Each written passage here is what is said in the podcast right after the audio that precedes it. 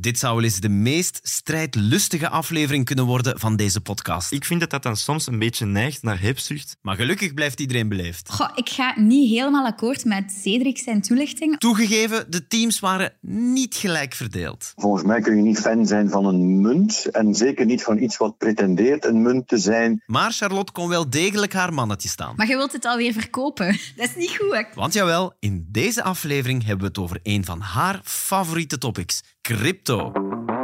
Ik ben Charlotte. En ik ben Cedric. Wij zijn twee jonge beleggers. Ik ben Maarten van Quali en ik snap veel te weinig van beleggen. Maar wij willen het jou wel leren. We krijgen allebei een portefeuille van 10.000 euro. En die zullen we investeren volgens onze eigen strategie. Aldoende zullen we je uitleggen hoe beleggen in elkaar zit en hoe iedereen ermee kan starten. En als ik het niet meer weet, dan bel ik met onze financieel expert Paul Doren. Hallo, met Paul. Welkom bij de beurs van Charlotte en Cedric.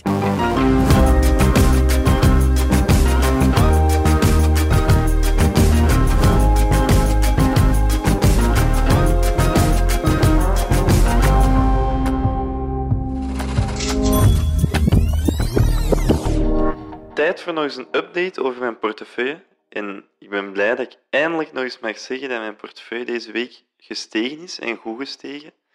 Mijn portefeuille is ongeveer 300 euro meer waard. En eigenlijk hebben al mijn aandelen het best wel goed gedaan deze week.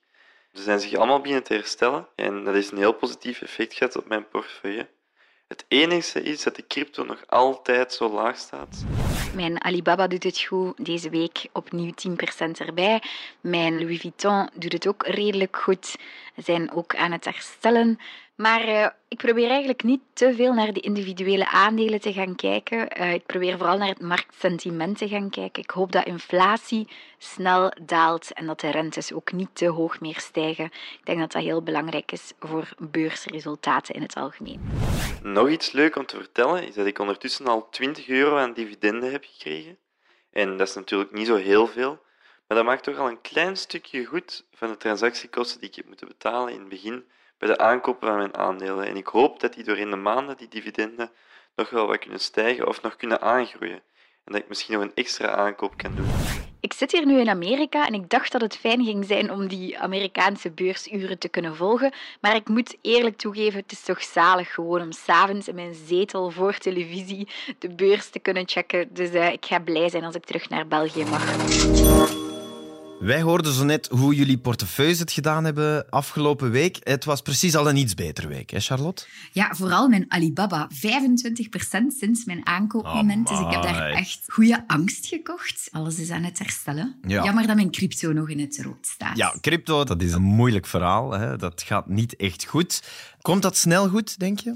Goh, ik heb geen glazen bol. Ik denk uh, dat we nog wel een keer met ons volledige portefeuille Ja. verder naar beneden gaan met de hoge inflatie die we nu ook kennen van eh 9,5 procent. Het is heel erg veel, ja. Ik denk nog dat onze portefeuille in totaliteit nog wel verder gaat zakken. Dus ik denk dat dit een kleine, korte relief rally was. Zo een beetje een, een goede hoop van zucht van beleggers. Maar ik denk dat we over het algemeen nog lager kunnen gaan. ja. Hoe was jouw week, Cedric? Ja, de afgelopen week was eigenlijk best wel goed. De aandelen hebben zich wel terug wat hersteld. Ik denk dat ik vorige week net rond de 9000 euro stond. En eh, nu is het ietsje beter. Ja. Eigenlijk alle aandelen dat zich wel een beetje hebben hersteld. Ik heb niet echt uitschieters momenteel. Ehm, dus over het algemeen een relatief goede week geweest. Er mag verkocht worden, hè, Cedric? Ga je bijvoorbeeld de crypto buiten gooien? Nog niet voorlopig. Nee. Ik zou ze pas verkopen misschien als ik terug op een ja, break-even of winst sta of zo. Maar Dan durf jij die losses wel kutten, Cedric? Want allee, eh Sofina heb je ook niet gelost. Soms moet je toch van iets afscheid durven nemen. Ik denk dat verkopen misschien wel een van de moeilijkste dingen is. Ja. met, met beleggen in het algemeen ook gewoon. Ik vind het persoonlijk makkelijker om een aandeel te kopen waarvan ik overtuigd ben, dan op een bepaald moment echt de beslissing te nemen van wanneer is het nu echt niet meer oké, maar bij mij is het wanneer er iets fundamenteel verandert. Ja, En dat zou heel raar zijn na bijvoorbeeld al een maand in, in Sofnet te beleggen, of Ja. twee maanden. oké. Ja, er is niets vervelender dan uw allocatie of uw aandeel of crypto afsluiten en dan het zien rallyen als een craziness. En dat zie je ook vaak, want crypto zal ook waarschijnlijk degene zijn die heel snel kan herstellen als er herstel op de beurzen komt. Ja, oké, ik snap het. Wel, Laten we eens kijken naar de stand op dit moment. Charlotte, hoeveel heb jij? 8.751 euro. En Cedric? Ik sta momenteel op 9.310 euro. Oké. En tevreden mee, Cedric? Ja, dat is 250 euro meer dan vorige week. Dus uh, als het elke week zo blijft gaan, dan uh, ben ik een tevreden man. En Charlotte rekent op het herstel van de crypto voornamelijk dan. En Alibaba die nog meer gaat stijgen. Ja, inderdaad. Ik denk dat we een beetje verder gaan kabbelen. Ik kijk niet te veel naar die individuele wekelijkse resultaten, maar probeer het op de lange termijn te kijken. Voor we verder gaan, Charlotte, jij zit eh, in Las Vegas op dit moment. Wat ben je daar aan het doen? Het is hier nu vier uur s'nachts uh, en ik speel vandaag het wereldkampioenschap vrouwen poker. Wauw. Is er ehm, een grote gelijkenis, zou je durven zeggen, tussen pokeren en beleggen op de beurs? Is dat zo'n beetje dezelfde branche? Ah, wel, ik ben blij dat je die vraag uh, mij stelt, want ik krijg vaak ook de opmerking van ja, pokeren is gokken en hoe kan je dan een goede belegger zijn? Maar niets is minder waar, vind ik. Want als pokerspeler ben je net heel bewust met je bankrollmanagement bezig. Ben je heel goed aan het nadenken van wat zijn de risico's die je kan nemen. Niet alleen met je geld, bijvoorbeeld als je gaat beslissen welke toernooien je gaat spelen, maar ook bij elke hand die je speelt moet je echt heel goed die risico's versus die rendementen gaan berekenen. En los daarvan, ik ben echt ook wel heel goed in het uitschakelen van emoties als het op geld neerkomt. En dat heb je toch ook op de beurs wel heel erg genoeg. Dus uh, de kaarten die je krijgt, is eigenlijk de markt. Hè? En dan ga je Ja. kijken of je gaat instappen of niet. Ja, ja. En het mooie eraan is, ik probeer niet te veel naar de resultaten te kijken, zoals nu mijn crypto crasht. Maar dat wil niet zeggen dat ik daarom een verkeerde beslissing heb gemaakt. Ik probeer niet zo resultaat georiënteerd te denken. Nee, we proberen te kijken naar welke beslissingen maken we en welk resultaat dat, dat oplevert op lange, lange termijn zal wel doorgaans winstgevender zijn als ik de juiste keuzes maak. Had je het ooit zo al bekeken, Cedric? Pokeren en beleggen? Ik speel zelf ook graag poker. Niet op het niveau dat Ah, Charlotte voilà. toe waarschijnlijk, maar uh, misschien is er wel een match tussen de twee. Ik speel ook graag poker, dus misschien moeten we hier de volgende keer eens pokeren. Laten we dat eens doen. Goed idee. Het lijkt erop dat de portefeuilles zich stilaan een klein beetje beginnen herstellen, maar we zijn er nog niet. Voor de meest actuele versie van de portefeuille kan je trouwens altijd surfen naar hln.be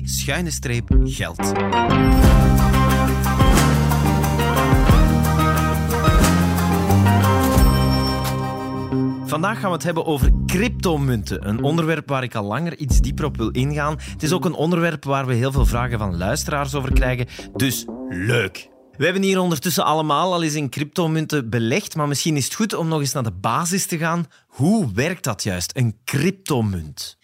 Cryptomunten dat is eigenlijk een overkoepelende term voor alles wat gebouwd is op blockchain. Ze bestaan dus enkel op het internet. Je kan ze niet vasthouden of zo, zoals je dat bij euro's of dollars vaak wel kan. En zoals dat euro's eigenlijk beheerd worden door de centrale bank, zoals de Europese Centrale Bank, de bank die dan het economisch en het monetair beleid van de EU bepaalt, heb je in Amerika ook de Federal Reserve, Ja. de, de Fed afgekort, de zadencentrale bank.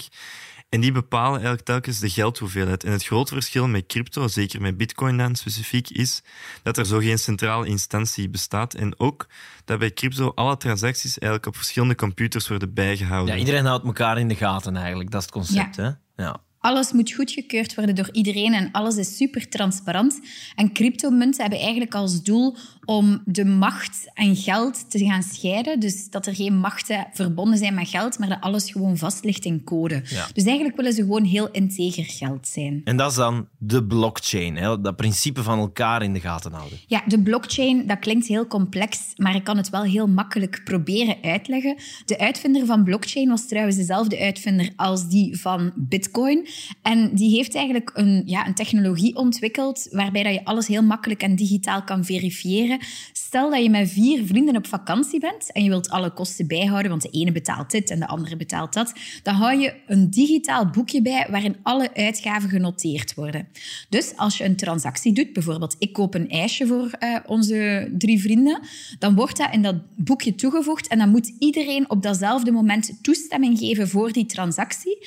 En zo eigenlijk kan niemand sjoemelen met die administratie en is er dus eigenlijk heel veel transparantie en eerlijkheid. Jullie beleggen allebei in crypto, in bitcoin en ethereum. Dat zijn ook de bekendste cryptomunten.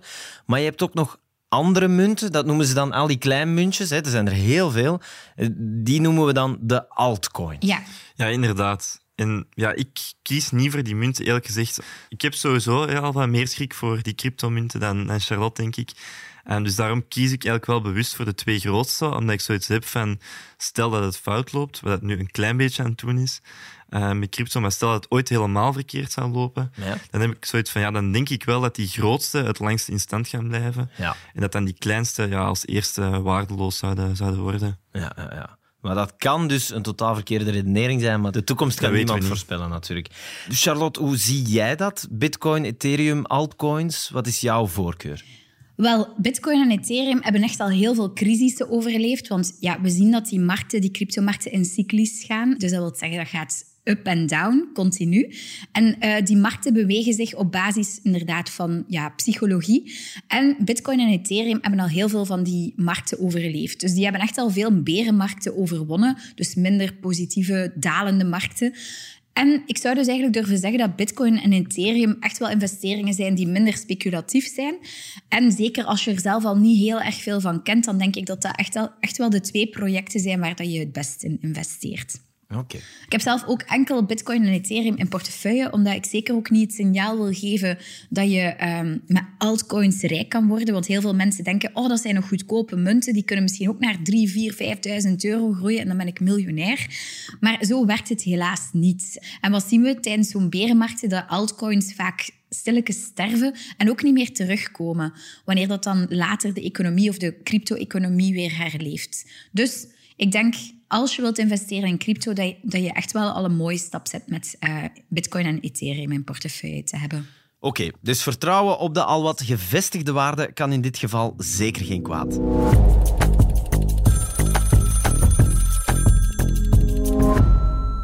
Elke week beantwoorden wij in deze podcast ook een vraag van een luisteraar. Laten we eens luisteren naar welke vraag we deze week binnengekregen hebben. De vraag komt van Jelle Schoutheden, die is 23 jaar en hij woont in Hasselt. Hey Charlotte en Cedric, in de podcast noemen jullie Bitcoin de hele tijd het digitale goud. Maar waarom eigenlijk? Want de waarde van Bitcoin verandert toch constant en de prijs van goud blijft toch stabiel? Merci, Ja, dus Bitcoin is inderdaad uitgevonden om een heel eerlijke nieuwe vorm van geld te zijn. En vroeger was elke euro of dollar gekoppeld met goud. Want goud had een paar kenmerken die eigenlijk heel gezond geld eh, dienen te hebben. Zijnde schaarsheid, het kunnen delen van goud, het kunnen verplaatsen van goud en dergelijke meer. Dus Bitcoin is echt gemaakt op basis van een paar kenmerken die gezond geld moeten hebben. En die schaarsheid kunnen we bijvoorbeeld zien in het feit dat er maar 21 miljoen bitcoins zullen op de markt komen over termijn. Er kunnen er nooit meer bij komen, dus dat is een gelijkaardig kenmerk als goud. Hoewel, je zou kunnen zeggen, bitcoin wordt nu nog gemijnd, dus eigenlijk een beetje uit de grond gehaald bij wijze van spreken, zoals goud ook gemijnd wordt. Maar bij goud weten we nooit exact hoeveel dat er nog onder de grond zit. Bij bitcoin weten we dat wel exact. Dus eigenlijk zouden we al kunnen zeggen dat bitcoin misschien goud zelf overstijgt, want er is nog een ander kenmerk. Zijnde, de deelbaarheid van uh, bitcoin is gewoon veel makkelijker. Als je goud gaat moeten gaan verdelen en gaan verplaatsen, is dat veel moeilijker, terwijl bitcoin veel makkelijker te verplaatsen valt. Dus het is eigenlijk beter dan goud, want we weten exact hoeveel er ontgonnen kan worden en het is super makkelijk om het te verdelen. Je kan ook 0,00001 bitcoin kopen, dat is geen enkel probleem. Exact. Ik denk wel dat het soms moeilijk is voor mensen om iets digitaal te gaan vertrouwen. Uh, vroeger bij de opkomst van het internet was dat ook zo van oei, wat gaat dit hier zijn? In het begin werd uh, het internet trouwens ook veel gebruikt door criminelen. Um, wat dat nu ook zo blijkt, of lijkt voor veel mensen voor crypto, wat dat zeker niet het geval is. Maar ik wil maar zeggen, mensen hebben wat meer tijd nodig om iets digitaal te gaan vertrouwen. Voilà, Cedric. Je hebt gewoon wat meer tijd nodig. Eigenlijk snap je het nog niet. Hè? oh ja, niet snappen of misschien een andere visie. Oké, um, okay. Ik denk dat die, die schaarste... Ik denk dat dat het enigste grote vergelijkpunt is met, met crypto inderdaad. En dan, allez, zeker met de bitcoin, hè, omdat er daar 21 miljoen van kunnen gemined worden. Uh, misschien het minen zelf is misschien ook wel nog een vergelijking. Mm. Maar ja, ik heb eigenlijk in mijn portefeuille bewust gekozen om ja, ongeveer een gelijke verdeling tussen goud en het digitale goud, hè, of de crypto, te nemen om ja, ook eens de vergelijking te kunnen maken. Maar allee, laten we eerlijk zijn, ik betwijfel wel of dat crypto en dan bitcoin ooit echt het digitale goud zal worden. Wordt vaak zo genoemd, maar je ziet dat wel nu elke keer als de beurzen dalen, heeft eigenlijk goud als eigenschap dat het dan gaat stijgen in waarde. En elke keer als de beurs momenteel crashen, dan crasht crypto net nog veel harder. Dus ik weet niet of ik ja, crypto ooit echt zou zien als een, als een veilige haven voor mijn geld. Eerder net iets misschien veel speculatiever, terwijl dat goud ja, in waarde toch stabieler blijft. Ook omdat het veel meer toepassing heeft natuurlijk. Hè. Ja. Het wordt gebruikt door, ja, in sieraden uiteraard. Tandartsen gebruiken het voor ja, kronen bijvoorbeeld te maken. En zelfs in de ruimtevaart wordt het ook in satellieten gebruikt. Dus dat heeft toch altijd nog echt een, een fysieke waarde in mijn ogen. En dat is met bitcoin volgens mij minder het geval. Ja, ja, als eh, goud crasht, kan je het nog altijd rond de nek hangen. En is het nog altijd mooi. Exact. Dat is wel waar, Charlotte. Ja, ja, nee, ik, ik ben zeker een gelover in goud. Ik heb zelf ook eh, gouden sieraden. Maar crypto heeft voor mij wel een toepassing. De prijs wordt bepaald door vraag en aanbod. En dat is ook zo bij gewoon goud. Ja, dat is waar. Ik denk alleen dat het enige grote verschil wel is dat de vraag gewoon veel stabieler is. Ja. Ja, dat klopt. Hè? En ik denk inderdaad, de vraag is nu nog helemaal niet stabiel bij crypto in het algemeen. Waarom? Omdat, zoals ik al zei, niet heel veel mensen begrijpen het echt enorm goed. Eh, het is ook iets heel technologisch. Hè? Dus heel veel mensen hebben er nog schrik voor. En die psychologische eh, cycli, waarbij dat we angst hebben en dan terug hebzucht hebben, en angst en hebzucht, die zien we echt heel hard terugkomen in dat cryptolandschap.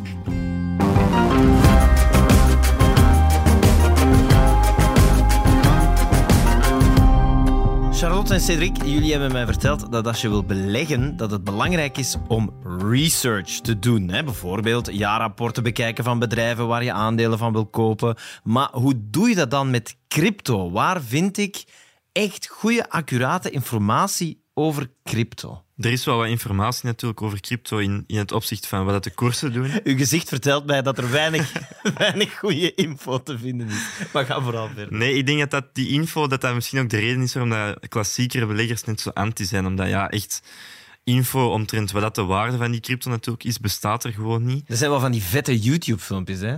Van die gasten die zo die, hè, die curves analyseren en Ja, al. inderdaad, dat is dan, ja, de technische analyse, maar dat is heel erg gebaseerd op vraag en aanbod, op, op korte termijn ook. Ja. Er is niet echt iets om je op te baseren om de, de prijs te bepalen. En het is ook echt puur speculatie. En dan krijg ik ook soms wel de vraag de laatste tijd van ja, waarom heb je er dan toch 500 euro van je 10.000 euro ingestoken? En ik moet ook eerlijk zijn dat het voor mij ook gewoon echt speculatie is, eerlijk gezegd. Ja. Ik hoop eigenlijk van op korte termijn er wat mee te verdienen en dan misschien terug naar aandelen over te, te stappen. Oei, oei, dat is niet goed, hè?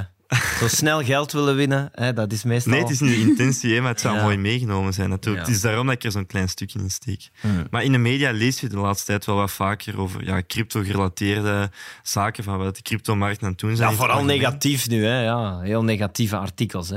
Maar het leert u heel weinig bij over wat dan nu echt de waarde ervan is, Ja. denk ik. Dat is, het, dat is het grootste probleem. Maar dat je natuurlijk wel kunt vinden, is de prijs van een bitcoin op ieder moment, hoeveel er in omloop zijn, hè, hoeveel er al gemined zijn. Ja, ik heb altijd geleerd, het is waard wat de zot ervoor wilt geven. Hé, Cedric? Dat vind ik ook. Dat is waar, hè? Charlotte, waar haal jij de info? Goh, ik ga niet helemaal akkoord met eh Cedric zijn toelichting, want ik vind dat je net heel transparant kan gaan kijken wat crypto eh, waard is en kan waard zijn. Want op Yahoo Finance bijvoorbeeld, vroeger vond je nergens informatie over crypto. Vandaag de dag vind je het overal en krijgt crypto zelf ook een aparte assetplaats op die website. En los daarvan heeft ook elk cryptobedrijf op zijn website een whitepaper waar je echt alle informatie over een cryptomunt kan terugvinden. Nu, ik moet wel zeggen, mijn vriend zegt zelf ook altijd van je moet die whitepaper van Bitcoin lezen. En ik ben er al een paar keer aan begonnen. Het is wel gewoon super complex. Die whitepapers zijn geschreven door de slimste koppen ter aarde. Dus het is wel echt pittig om ze te begrijpen. Maar laat ons eerlijk zijn, wie begreep internet toen eh, internet eh, ja, starten en wie begrijpt hoe een televisie werkt of hoe eh, telefonie werkt. Er zijn zoveel zaken die we gewoon niet kunnen begrijpen. Wij onthouden vooral dat jullie s'avonds gezellig romantisch in bed wat whitepapers aan het lezen zijn. Ja, soms. Bitcoin is natuurlijk de allergrootste, hè? daar zijn we het over eens, dat is duidelijk.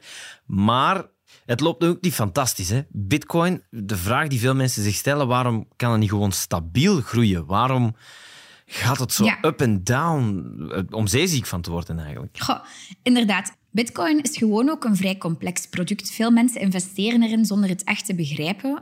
En ja, dan verkopen ze uit angst wanneer het wat slechter gaat.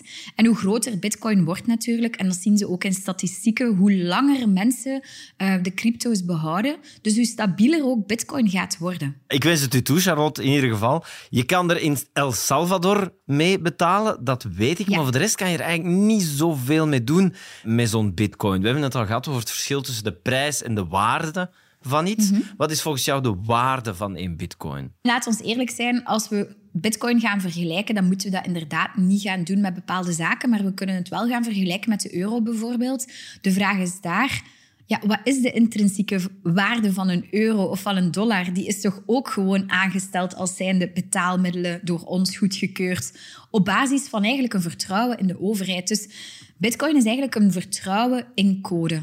Charlotte, waarom beleg jij zoveel in crypto? Goh, eigenlijk als bescherming tegen het gewone geld en tegen inflatie. Een hedge heet dat dan in beleggerstermen.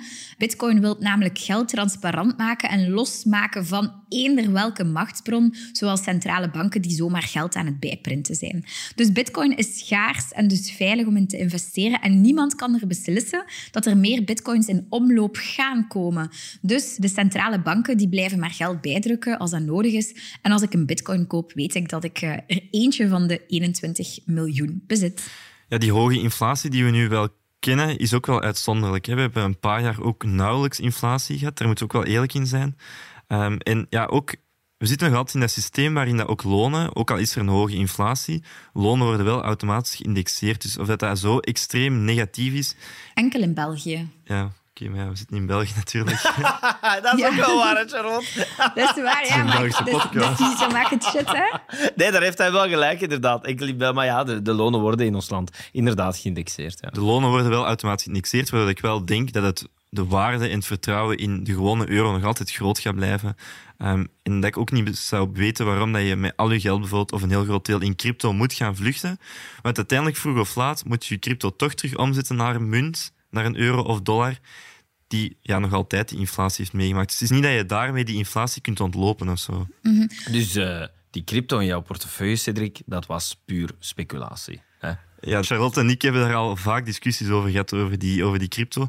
En ik vind het eigenlijk een beetje zo als een, als een politieke voorkeur. bijna. Hoe meer dat je daarover praat, hoe meer dat je elkaar naar ja, de extreme kant gaat beginnen te duwen over. Hoe meer dat Charlotte er fan van begint te worden, en hoe meer eigenlijk dat ik anti begin te worden, merk Ja, ik vaak. Ja, ja, ja. Oh, vind ik interessant.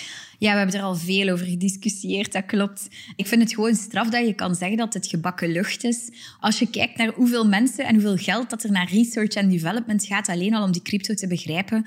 En als je ziet dat dan bijvoorbeeld de burgemeester in Miami al de lonen gaat uitkeren in crypto, je kan toch niet zeggen dat dat puur speculatie is. Zeker als je gewoon naar de feiten kijkt. Crypto gaat naar omhoog, eh, zeker als je uitzoomt. Maar ja, kijk, we zullen zien. Gebakken lucht zou ik crypto echt absoluut niet noemen. Hè. Ik geloof echt 100% zeker in die technologie. Maar die waarde daarvan, dat blijft me wel echt, echt storen. En ook, ja, ik denk ook niet dat het de beste investering is. Ik denk dan vooral van, ja, aandelen bewijzen al jarenlang eigenlijk dat ze een heel goed rendement bieden. Hè. Al zoveel jaren lang 7% per jaar. We hebben het in het begin ook gehad over die samengestelde interest. Hoeveel dat 7% op lange termijn kan opleveren, gigantisch veel. En dan snap ik eigenlijk niet waarom dat je dan toch naar een alternatief zou moeten zoeken. Want ik zou dan denken, je gaat enkel in iets anders investeren dan aandelen, omdat je denkt dat je er meer gaat verdienen. Je gaat toch niet in crypto je geld steken, omdat je daar denkt 2 of 3 procent per jaar te kunnen steken. Dus ik vind dat dat dan soms een beetje neigt naar hebzucht. Want de enige reden waarom dat je daarin zou investeren, is omdat je hoopt van meer dan aandeel te gaan verdienen. Terwijl ik eigenlijk al voldoende rendement behaal met aandelen. Ik vind die 7% per jaar, als ik die van nu tot mijn pensioen kan volhouden, dan ben ik daar heel tevreden mee. Zeg maar, Charlotte, ehm, wat ik ook vaak hoor, is dat het heel erg vervuilend zou zijn. Heel het concept van de blockchain en het ontginnen van bitcoin, het minen, dat vraagt massa's energie. Dat is dus eigenlijk daardoor heel vervuilend. Is het nog verantwoord om in 2022 te investeren in iets dat eigenlijk het milieu schaadt? Ik vind niet echt dat eh, crypto het klimaat schaadt. Er worden keiveel in- investeringen gedaan om het groener te maken. Plus, bitcoin mining kan je doen op eender welk moment. Dus als je met groene energie werkt, dan kan je bijvoorbeeld alle resterende energie die niet door anderen werd gebruikt, gaan gebruiken voor te gaan minen. Ik vind het wel een argument om in overweging te nemen, eerlijk gezegd. Ik ben eens gaan kijken van... Want het wordt vaak gezegd dat er heel veel energie verbruikt wordt met het minen van crypto. Maar ik wou eens weten hoeveel dat dan nu precies is. En 0,6% van alle energieproductie wereldwijd wordt gebruikt door het minen van een bitcoin. Ah, dat wist ik niet. Dus je hebt honderden landen in de wereld. Stel nog maar dat je 100 landen hebt, dan zou die allemaal 1% van alle energieproductie verbruiken, als ze gemiddeld even groot zijn. En Bitcoin alleen gebruikt al 0,6%. En dat is bijvoorbeeld, om dat een beetje in perspectief te plaatsen, meer dan een land als Egypte, waar dat 102 miljoen mensen wonen. En dat komt ermee ook in de top 30 van de meest verbruikte landen eigenlijk uh, wereldwijd op vlak van elektriciteit. Dus zeker in een wereld waarin we naar die duurzaamheid aan het neigen zijn en ook waarin dat, ja, duurzame aandelen misschien zelfs beter presteren, vind ik het toch wel iets om in overweging te nemen. Ja, maar van die 0,6 procent is er ook wel heel veel groene energie. Dus ik probeer echt wel alles in een context te zien. Als je nog zou twijfelen om crypto aan te kopen, je wil nog een beetje afwachten, maar je gelooft wel in de technologie, kan je dan gewoon investeren via je broker in een cryptobedrijf? Is dat een optie? En zijn daar voor- en nadelen? Dat is een optie. Je kunt dus bijvoorbeeld ook het bedrijf waarop wij onze crypto kopen, Coinbase, is sinds een jaar of anderhalf jaar, als ik mij niet vergis, ook beursgenoteerd. Mhm. En zo kun je onrechtstreeks ook wel ja, mee profiteren van een bedrijf dat eventueel kan profiteren van de groei van crypto onrechtstreeks zijn. Hè? Want Coinbase verdient dan bijvoorbeeld aan het aantal transacties dat er gedaan wordt en niet rechtstreeks aan de cryptokoers natuurlijk. Maar je kan ook bijvoorbeeld crypto-ETF's kopen van enerzijds bijvoorbeeld cryptobedrijven, maar je hebt ook al crypto-ETF's waarmee je dus echt rechtstreeks in verschillende cryptomunten kunt investeren. Coinbase is echt een mooi voorbeeld, want als je wilt investeren in die brede cryptomarkt, hoe meer dat er in crypto gaat gehandeld worden, hoe beter Coinbase het gaat doen. Dus ja, als je geen crypto wilt aankopen, kan je inderdaad ook gewoon in cryptobedrijven investeren. Oké, stel, je hebt alles goed onderzocht. Je wil die munten aankopen, die cryptomunten. Hoe ga je dan te werk? Wel, je zoekt een broker waar je cryptomunten kan kopen. En dan ga je gaan kijken van wat past er bij mij? Waar heb je vertrouwen in? Maar er zijn gigantisch veel platformen. Het enige verschil is dat je geen effectenrekening gaat openen, maar dat je gewoon een wallet krijgt. Cedric, is crypto voor iedereen weggelegd, denk jij? Ik denk voor iedereen die met kleine bedragen belegt, 100% zeker. Als je zoiets hebt van ik wil eens 50 of 100 euro of misschien een paar honderd euro daarin steken voor speculatie, misschien wel. Maar ik denk voor veel mensen die met grote bedragen willen gaan beleggen, dat het net absoluut niet de goede belegging is. Omdat het grootste deel van de mensen die ik ken, vaak twijfelen om hun eerste stappen op de beurs te zetten. Die willen dan vaak een, een goede eerste kennismaking met de beurs. En vaak zijn de mensen die lang twijfelen, dat zijn eigenlijk degenen met een defensief risicoprofiel. Maar stel, ik krijg 100.000 euro van pakweg een of andere groottante. En ik koop nu bitcoin en dat verdubbelt, jong. Hé, hey, ja, maar Cedric, hey. Dat zou kunnen, maar je kunt ook kwijtspelen natuurlijk. Ah, ja. En dan geloof ik toch iets meer in aandelen op lange termijn, omdat misschien mijn kleinere winst per jaar te eindigen, maar misschien op langere termijn met een mooier bedrag te eindigen. Maar ik denk gewoon dat, dat vaak de match tussen de mensen die in crypto investeren en hun risicoprofiel niet klopt. Heel veel mensen zijn angstig, zeker Belgen, hè, zijn heel angstig om op de beurs te stappen en gaan dan ineens hun eerste kennismaking met misschien het meest risicovolle beleggingsproducten. Dat denk ik dat gewoon niet correct is. Ja. Nu, dit is geen financieel advies, hè? dat moeten we ook altijd zeggen op het einde van de podcast. Uh, maar dus, Charlotte, als je dan toch financieel advies zou moeten geven, maar dit is geen financieel advies, maar toch financieel advies. Hoeveel zou jij mensen niet financieel adviseren om in crypto te investeren? Goh, ik zou zeggen, over uw portefeuille, of dat nu met kleine of grote bedragen is, probeer zo'n 5% in crypto te allokeren. Dat is weinig. Ja, ik, ik heb wel al vaak gehoord mensen die willen beginnen met beleggen en al hun geld in crypto steken. Goh, daar ben ik ook niet zo'n fan van. Spreiding is echt een heel belangrijke, maar 5% in crypto is wel, denk ik, gewoon een goede bescherming. Ja. Een goede investering. Dank u wel. voilà, dan zijn we het toch eens. Saai, maar mag ook wel.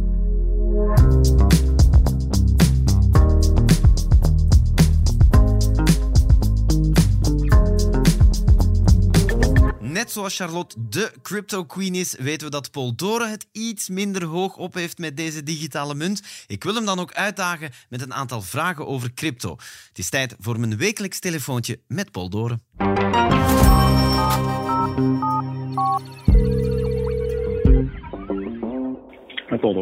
Dag Paul, hier nog eens Maarten van de podcast De Beurs van Charlotte en Cedric. Mag ik jou twee vragen stellen over crypto? Twee vragen over crypto, dat zijn er twee te veel, maar ga je gang. Wacht, wacht, ik begin zelfs met een hele uitdaging. Hier ga ik.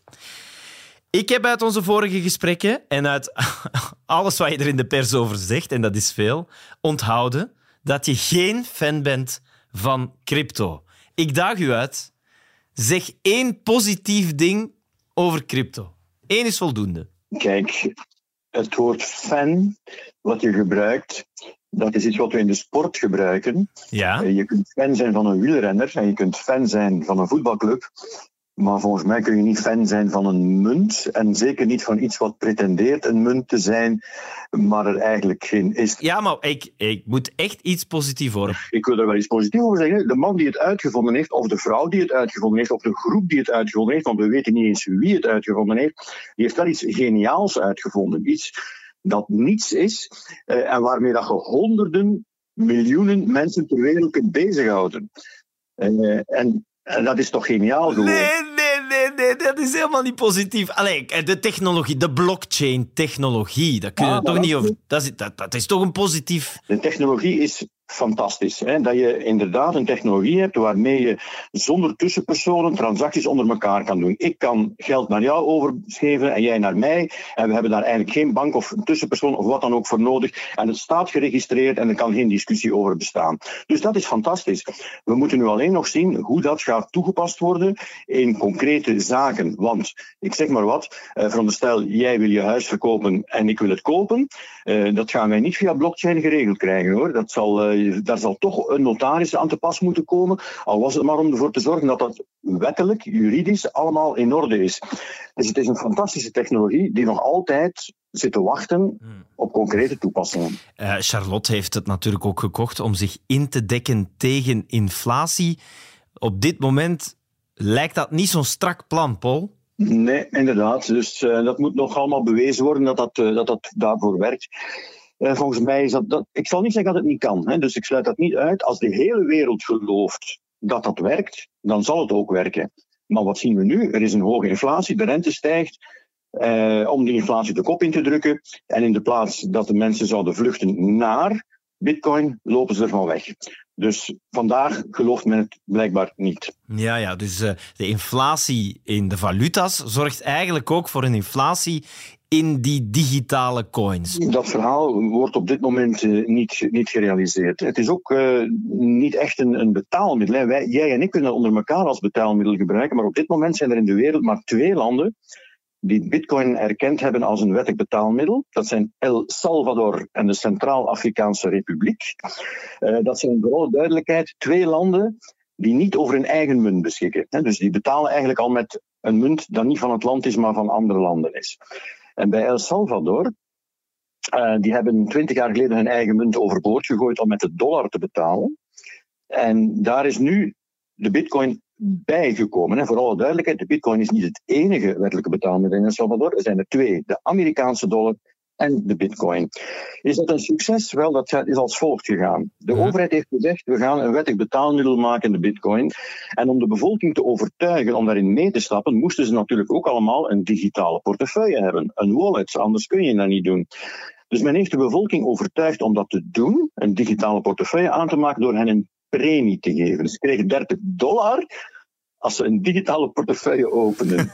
Wa- wa- waarom kregen ze dan geen bitcoin eigenlijk? Dan hadden ze het misschien niet gedaan natuurlijk. Inderdaad, de bevolking in El Salvador heeft op grote schaal een digitale portefeuille aangemaakt om die 30 dollar te krijgen.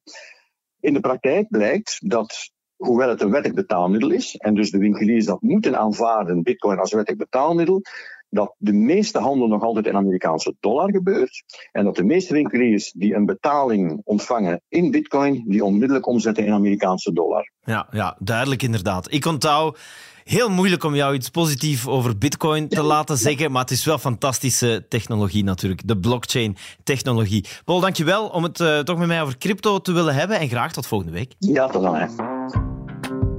Dit was aflevering 7 van de beurs van Charlotte en Cedric. Volgende keer gaat het over spreiding en diversificatie. Als je daar nu al een vraag over hebt, kan je die stellen op hlm.be-geld. Daar kun je ook de volledige portefeuilles terugvinden in de blog van Charlotte en Cedric.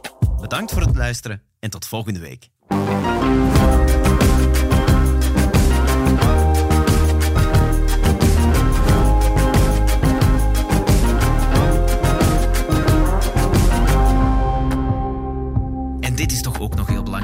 Informatie en de meningen in deze podcast berusten op betrouwbare en zorgvuldig geselecteerde bronnen, maar ze kunnen niet beschouwd worden als beleggingsadvies. We zijn dan ook nooit aansprakelijk voor schade die je zou lijden als gevolg van het gebruik dat je op welke wijze ook zou maken van de informatie uit deze podcast.